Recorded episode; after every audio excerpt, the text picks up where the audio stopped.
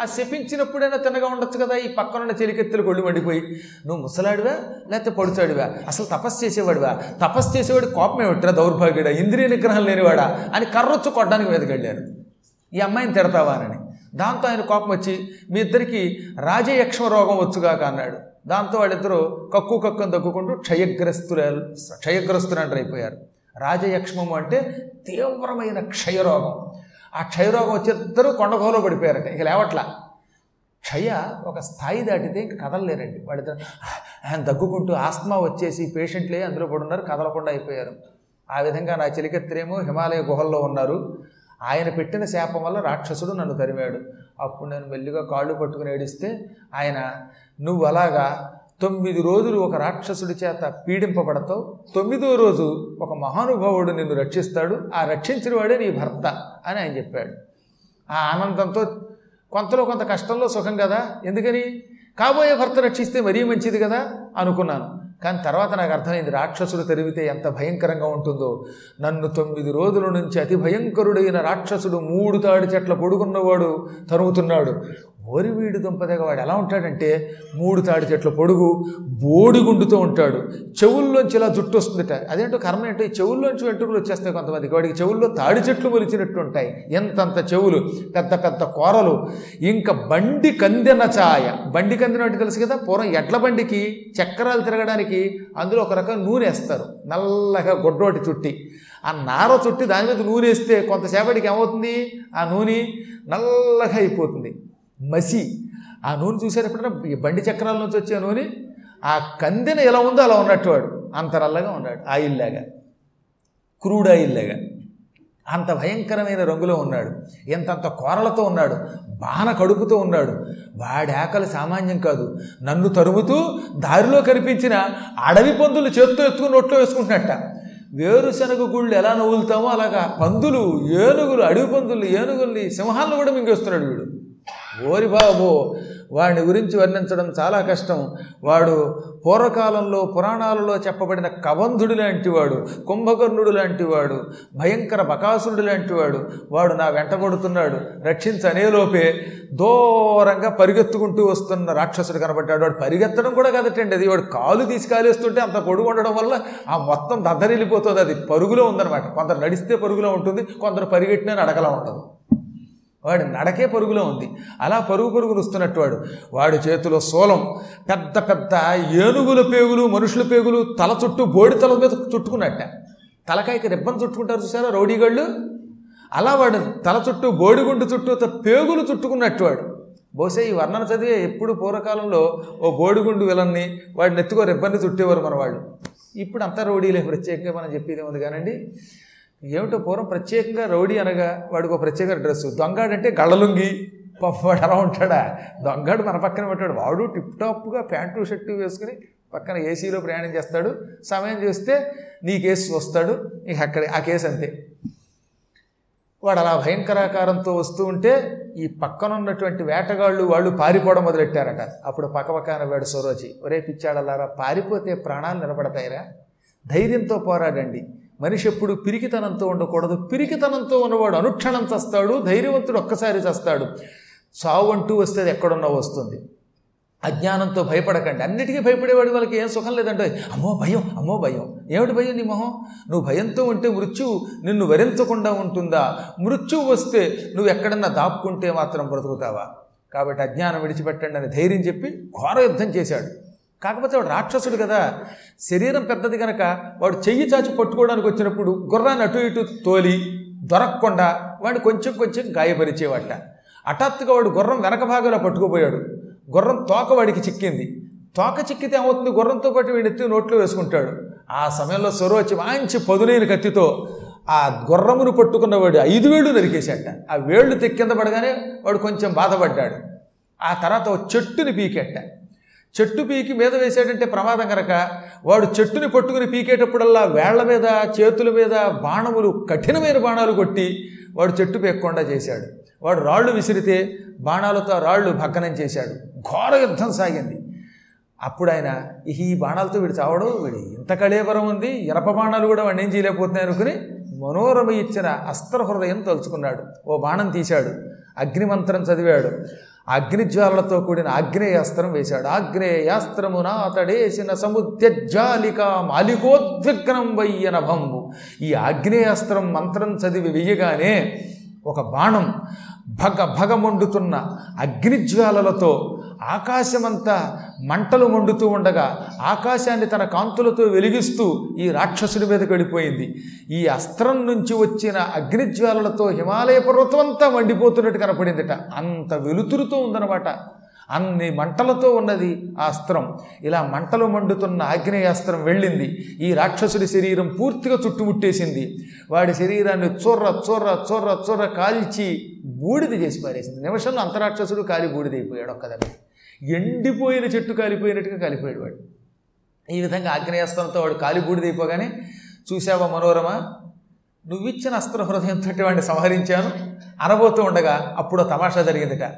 ఆ రాక్షసుడు కాలి బూడిద కింద పడ్డాడో లేదో ఆ బూడిదలోంచి ఒక అద్భుతమైనటువంటి వ్యక్తి బయటకు వచ్చాడు ధగధికని దేహ రుచి నిగ నిగని వెండ్రుకలు.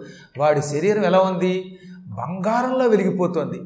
పుటం పెట్టిన బంగారం లాంటి రంగుతో ఉన్నాడు ఆ పుట్టినవాడు. నల్లని ఒత్తైన జుట్టు ఉంది. మంచి కళ్ళు ఉన్నాయి ఆ కంటి మీద రెప్పపాటు లేదు.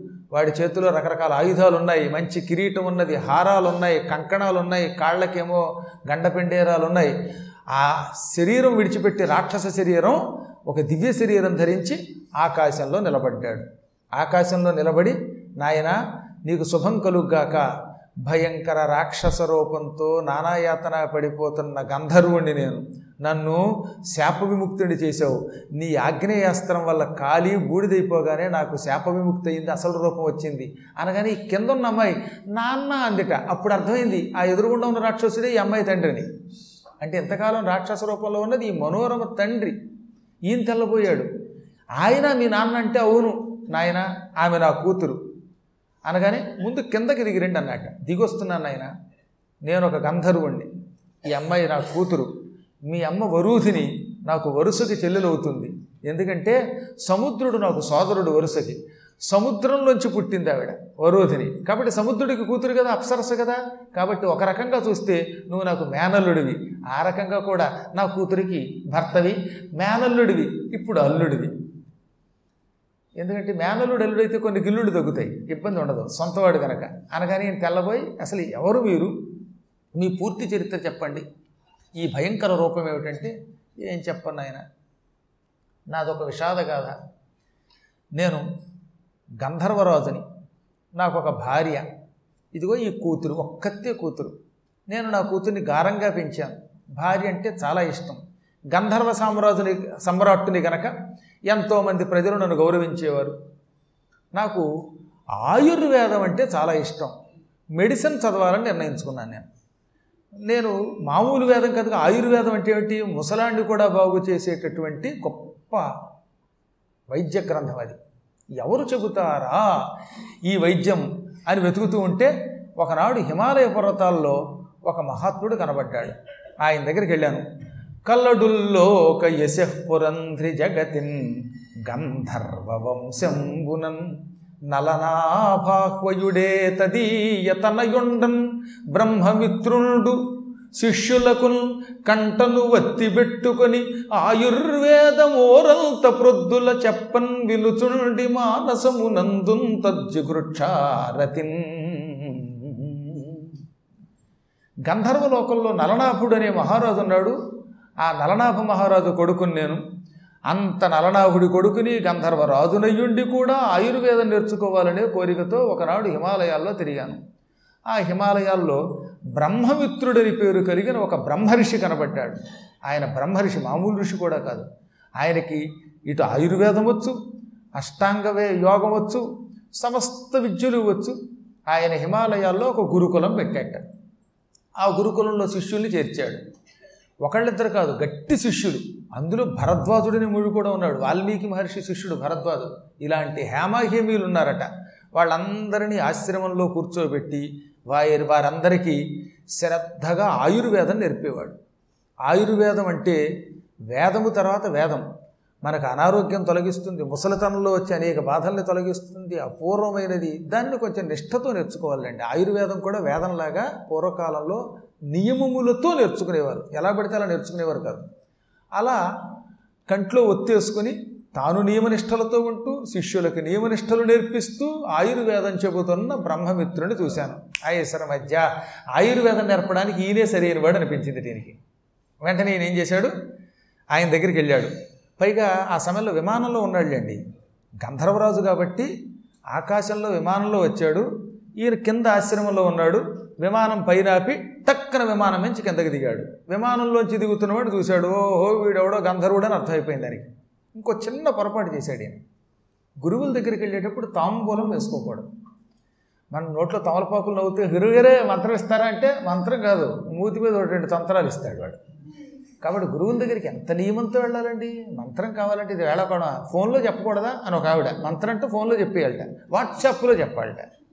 ఏమిటిది మంత్రం అంటే అంతలోపువా ఎంతో వినయముతో గురువుని యొక్క సేవించి గురు శుశ్రూష చేసి నేర్చుకోవలసిన మంత్రములు గురువు పాదాలు పట్టుకోవలసిన మంత్రములు ఫోనుల్లో చెప్పిన ఒకడు మధ్యాహ్నం పన్నెండింటికి భోజనం చేసి వచ్చి ఒకడు భోజనం చేసి గురువుగారు చెప్పి భోజనం చేసి వాడు పుచ్చుకొని ఇలా చేస్తే లాభం లేదు. దానికి నియమం ఉన్నది ఒక విధానం ఉన్నది. గురువులు ఎలా చెప్తే అలా చేయాలి. గురువు వాక్యంతో కర్తవ్యం.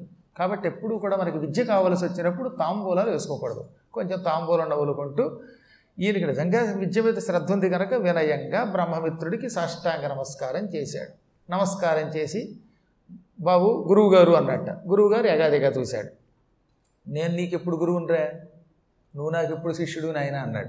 తాంబూలం వేసుకునేవాడు అంటే ఆయనకు మంటండు భోగలాలసులు ఎవరైనా కనపడితే మాత్రం వెనక ముందు చూడ్డాయన. అందుకే నువ్వెవడమన్నాడు అయ్యా నలనాభుడని పేరు కలిగిన ఒక గంధర్వరాజు ఉన్నాడు. ఆయన కొడుకుని నేను కూడా పశ్చిమ దిగ్భాగంలో ఉన్న గంధర్వ రాజ్యానికి రాజుని. గంధర్వ రాజ్యం చాలా పెద్దది. దాన్ని నాలుగు భాగాలు చేశారు. తూర్పు దిక్కుకొకడు పడమర దిక్కుకు ఒకడు దక్షిణానికి ఒకడు ఉత్తరానికి ఒకడు చొప్పున పరిపాలిస్తారు. ఈయన పశ్చిమ దిక్కుని పరిపాలించేవాట. అటువంటి వాణ్ణండి. ఇందీవరాక్షుడు అంటారు నన్ను. నాకు ఆయుర్వేదం అంటే చాలా ఇష్టం. దయతోటి నాకు ఆయుర్వేద విద్యను ఏర్పండి అని కాళ్ళు గట్టిగా పట్టుకున్నాడు మరి ఆయన ఏమన్నాడో తెలియాలిగా రేపు తెలుసుకుందాం